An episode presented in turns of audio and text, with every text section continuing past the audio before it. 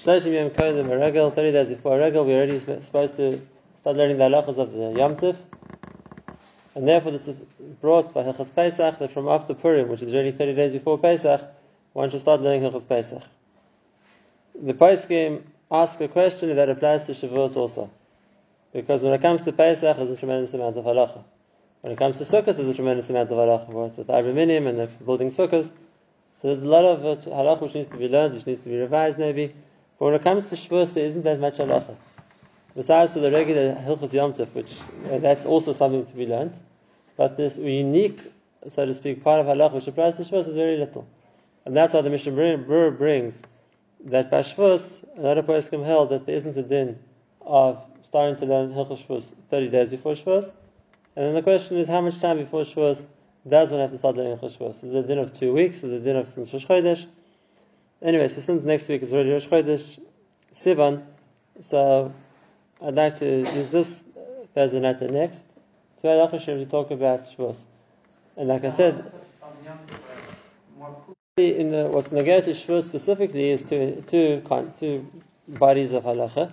The first one is halachas which aren't necessarily specific to Shavuos, but apply to Shavuos that is staying up the night, whether it's halachas of the brachas, we'll talk about next week by Hashem, and also the reasons for stay up the night. And the other din, which is to Shavuos, is only the minhag, but it's a already brought in the Rishonim, and that is the minhag to eat milchik food on Shavuos.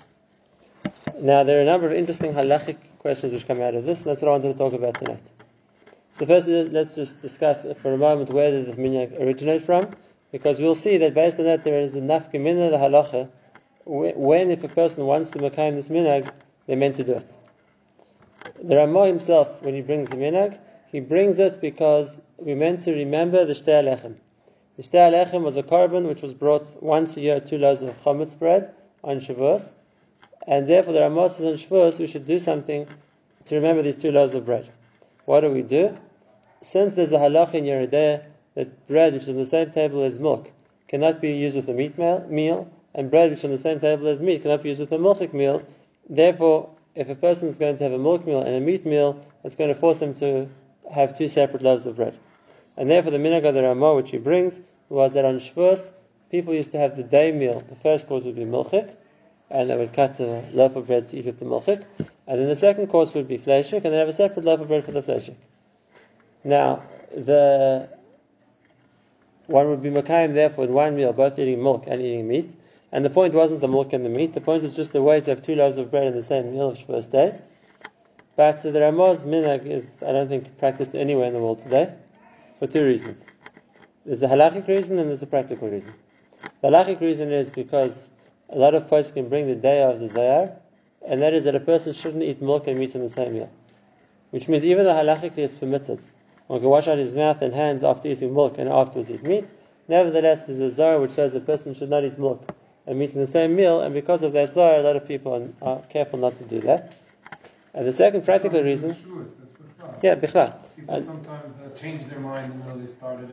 The second reason is a practical one because swapping over from one course to the next, from milk to meat, isn't just a question of bringing a new loaf of bread to the table. It's really setting everything off the table, putting on a different tablecloth, and setting everything again.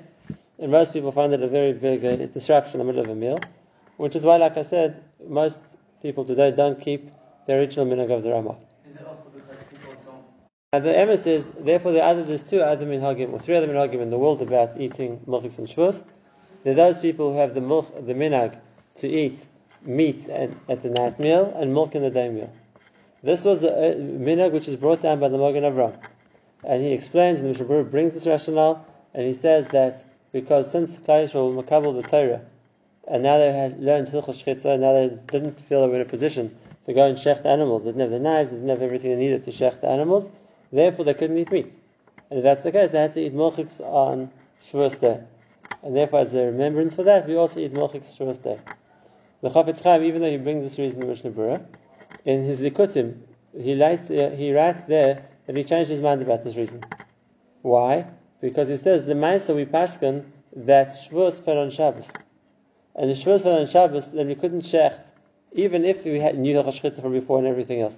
It wasn't because now they don't Hilchas and they couldn't shecht. Was Shabbos, and on Shabbos we can't do this anyway, and they already knew Hilchas Shabbos from beforehand. right? You got Shabbos and Mara, which was before Matan Torah, and therefore the the Chafetz Chaim doesn't like this reason so much.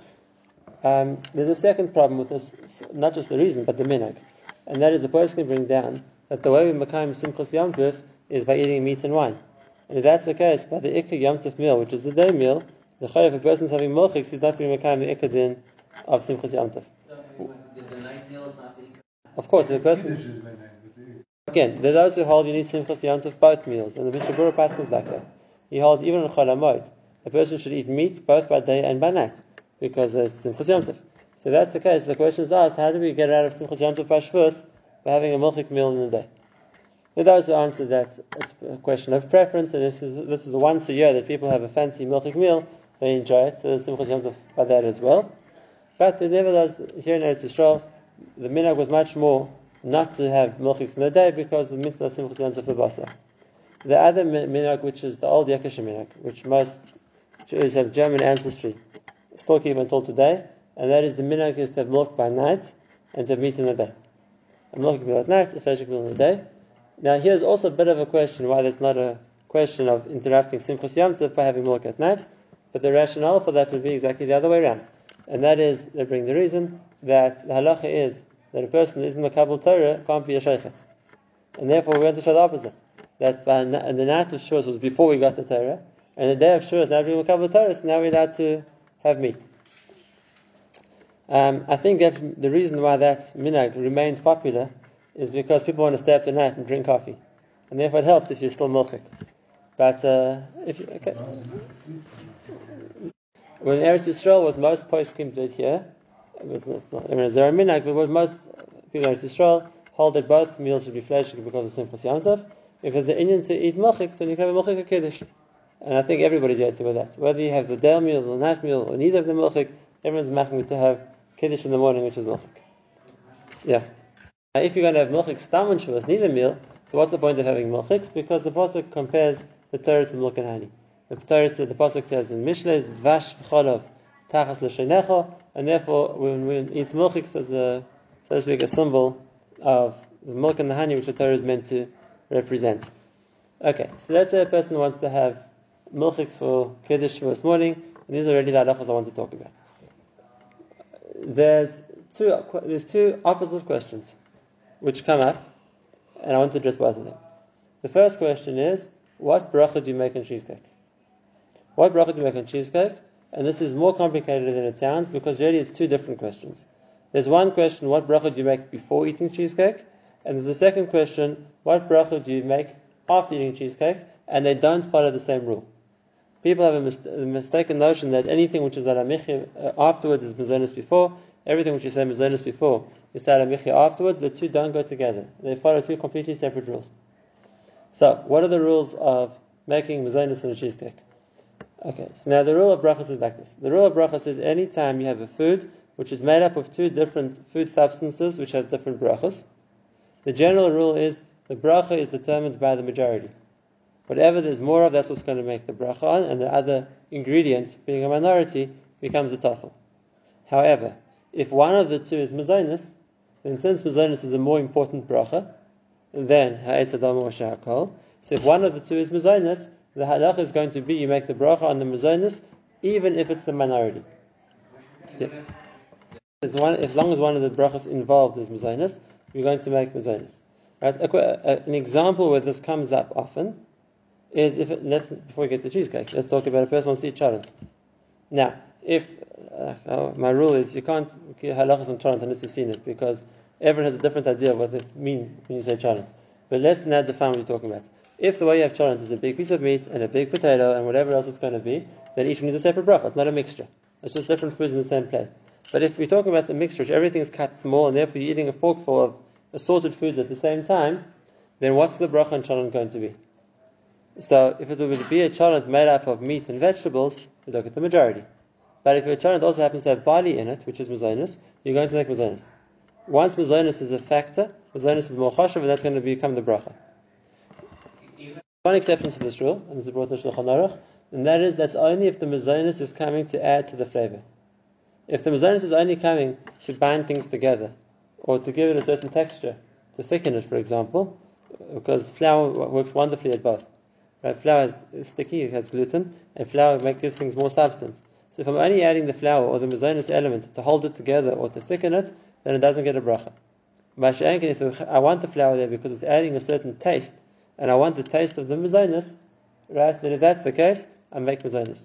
The famous example of this when they went to ask Rav Yashiv, I don't know how many times, the same question, and that is, why don't you make mazonis on gefilte fish? Because gefilte fish is flour. Fish isn't sticky, and what holds it together as a roll is the add flour. Flour is gluten and sticks the fish together. So if it has mazonis in it, you should make mazonis. And Rav Yashiv always said the same thing, you're not eating flour, you're eating fish. You don't want the taste of the flour, you want the texture of the flour. You want the flour to hold it together. What we call in halacha asui dabik. It's meant to stick it. That's not the point of why you want it. And the same thing, people sometimes, uh, whatever the French name for it is, I think it's called the roux, they add flour to soup in order to thicken the soup. It's the same thing. It doesn't make it mazonis. You don't want the taste, you want the texture. So if flour or the mazonis is coming to add to texture, it doesn't get a bracha. But if it's coming to add to the taste, it does get a bracha.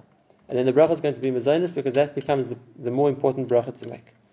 Just as an example, and this question has come to Abbei Sarah many, many times. You know that Strauss Elite puts out two kinds of chocolates. The one is called Pesek Zman, and the other one is called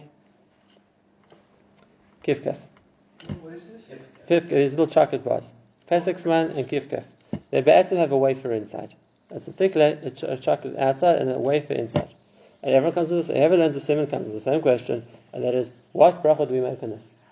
Do we make hashakol because it's majority chocolate, or do we make mazonas because there's a wafer and the wafer is mazonas?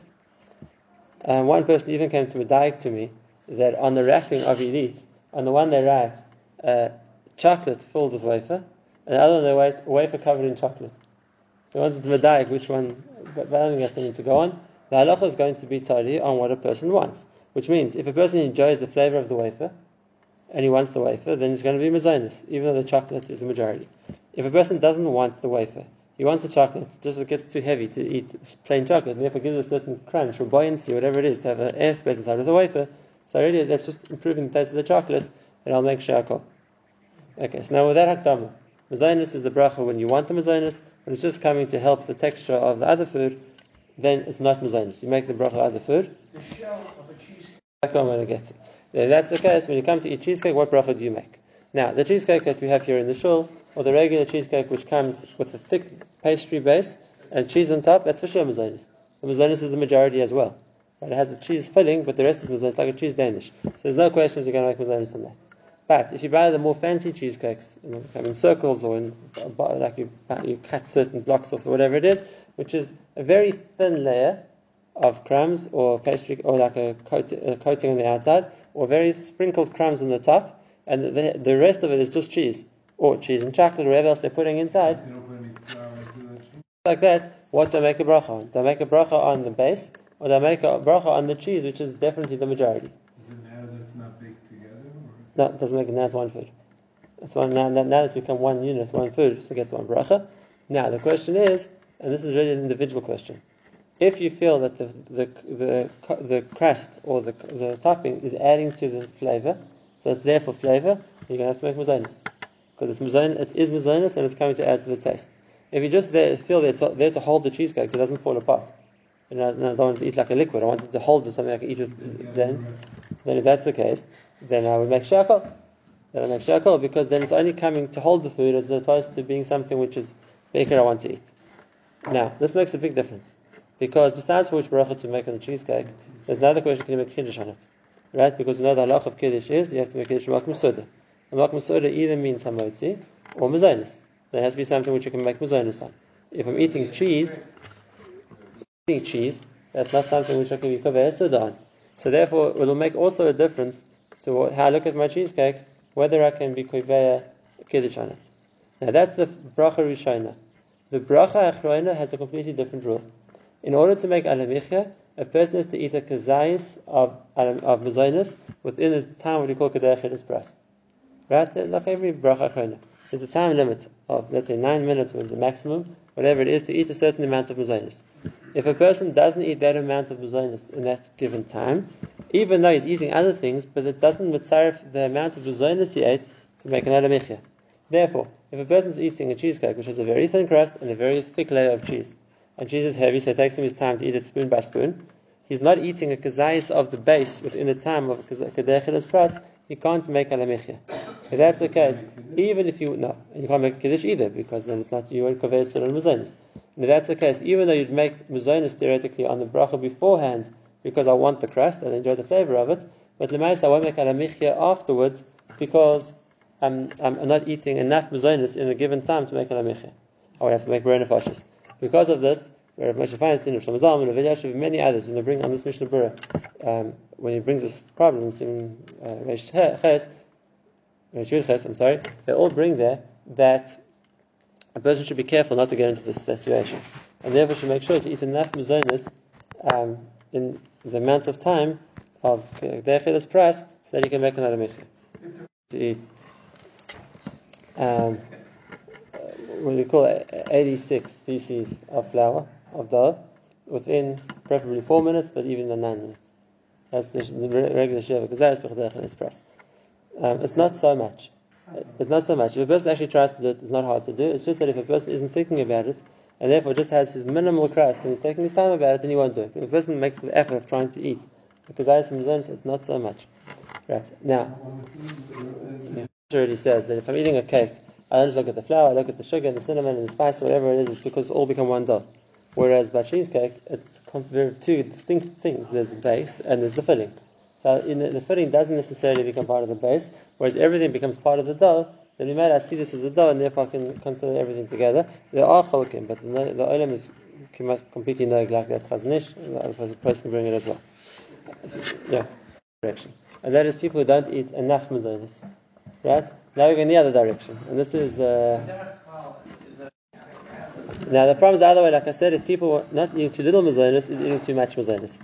Now let's explain. This is the halacha which is very often misunderstood. And that is the halacha is that if you eat bread, you make a motzi. If you eat cake, you don't make a motzi. Why not? It's just also flour and water. You just added a few more ingredients into it. And what? The rule in halacha is that bread is something which a person eats for a meal to satisfy them. And if that's the case, I'm eating something which I would eat as a meal, um, I make a motzia and I have to bench. Something I'm eating as a snack, Right? It's not meant to satisfy me. It's not meant to be eaten as a staple. Right? And therefore, the rule, or this is svara and the rule of possible vakisnin, which means things which are either full or sweet or whatever it's going to be, right, aren't, aren't hamotzi because they aren't meant for a meal. They're meant to, to, as a snack. Uh, a person eats it like as something sweet or as a dessert, whatever it's going to be. Because of that, the halacha says that if a person is eating enough possible vakisnin, that that's called making a meal out of it, he's satisfying himself on possible vakisnin, then he's going to have to wash and bench. Now it becomes now it becomes something which is replacing bread. Okay. So the question we always have by a kiddush, especially if it's an elaborate kiddush, is people eat a lot.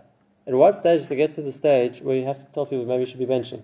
Right? What stage is the shear of kvias that a person eats enough mazonas that this is considered he's made a meal out of it, it's not just a snack anymore, and if that's the case, maybe you should be washing and benching. So there are two different opinions brought in the halacha. Mishnah Berurah quotes both, the one from the Magen Avraham, the second from the Vilna Gaon. The Shit of the Magen Avram is if a person eats the equivalent of four beitzim of flour or of dough, so to speak, of mazonis he then it's already considered a kviyah suda, four beitzim, and if that's the case, the person would have to wash and bench. The Vilna Gaon says the amount a person would eat for a normal meal if they were hungry. So a person sitting down to a breakfast or a supper, and they were hungry, and they wanted to fill themselves with, with food on the table, it happens to be mazonis, right? How much would a person eat to satisfy themselves? That's considered a shir kviyah suda. Therefore, if a person has a coffee and a regular for breakfast in the morning, that even though that's his breakfast, he definitely doesn't have to make hamotzi in that because no one's satisfying themselves with that. It's just something to eat to keep me going for the next few hours.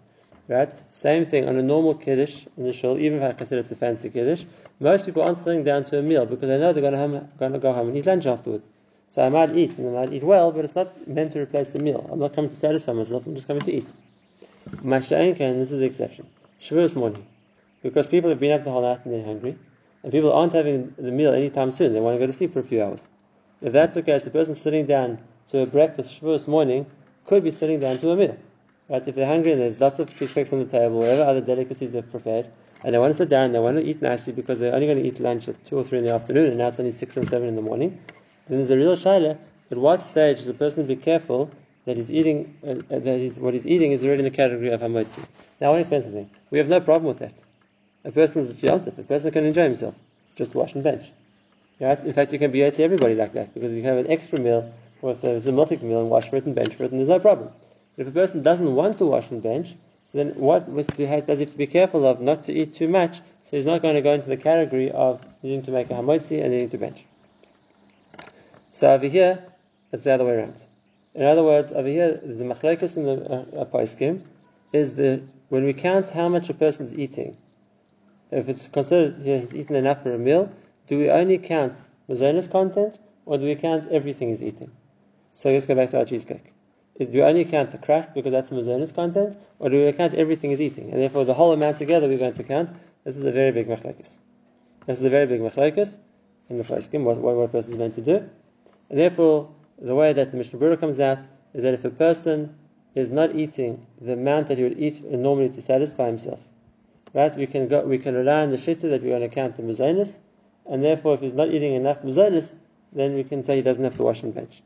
So for the fancy cheesecakes we were talking about before, with a very thin crust and a lot of cheese, it's not such a problem.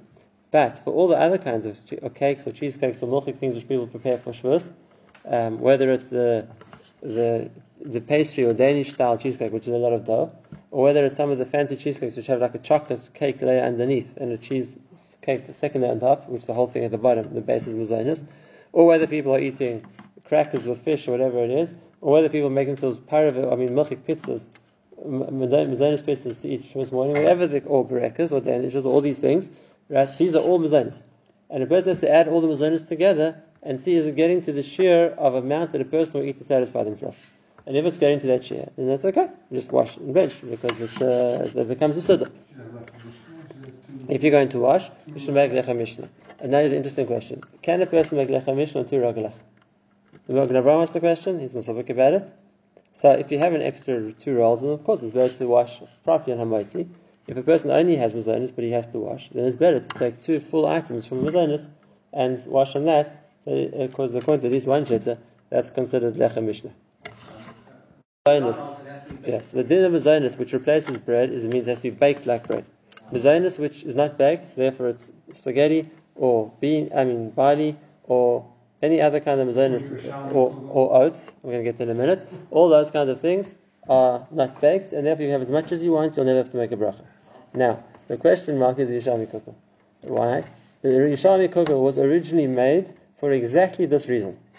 They had a question of people eating too much and being kaveh soda, and therefore they thought they'd come up with something that you can have as much as you want, and that's okay, because there'll never be a soda because it's made out of it's made out of noodles, it's made out of pasta, which is boiled.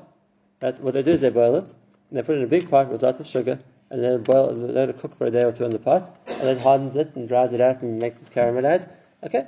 And the minhag Yishalayim Mikadim Stana was the whole point of making Yishal Mikogel, was that you have something which you can eat, and then it's always going to be mazonis. And sort of because it's spoiled. And sort of Yosef came along and he disagreed with that. And he said that the Lemaisa, it's true that the, originally the noodles were boiled, but when you put it in a dry pot and you keep it there and it dries itself out, then it becomes like an oven. You've baked it after you boiled it. A lot of bake it in oven. And you put it in an oven, even more. So now you've baked it. And if that's the case, now it becomes a, something which is chayiv in mazonis, like anything else. And if you eat too much, you're going to have to wash. Um, and uh, which is why here in the shul we stick to potato kugel most of the time, 100%. Um, now, the Yishalm told Yoshe, listen, don't come tell us about our kugel. We, we made this kugel to, to avoid the issue. But the truth is, there's a much bigger problem. There's a much bigger problem besides for the Kviya Suda question. And that is, according to Rabbi Yosef, once you bake the Yerushalmi kugel in its oven, it becomes bread. It becomes like cake. If that's the case, you have to take challah. Because there's a huge pot. There's much more than the shir challah. If that's the case, you have to take challah. Why? Because challah is a din in bread, or cake, or biscuits, anything which is baked. You have to take challah from. Mashank and noodles or things which you boil, you never take challah from. It's not, it's not, it's not lechem. And therefore, if you're going to hold that your shami kugel becomes lechem, you're going to have to take challah from it as well. If they took challah from the noodle, The thing that's going to talk about tonight, just to sum up, is a minhag to eat milchiks, uh, whether it's a meal or whether it's just as a kiddush or different minhagim, it's all good. Obviously, the ikasim chus still remains meat and wine, and therefore at least sometime on yantif a person should have meat to be able to mitzvah simchus. There is a simchus in eating milchiks which a person enjoys as well. There's no point, there's no reason not to. Although a a person who's meant to have simchus. The only thing, two things to be aware of is if a person went to make either Mazonis or Alamichya beforehand, and went to the opposite extreme, a person should already be washing and benching instead.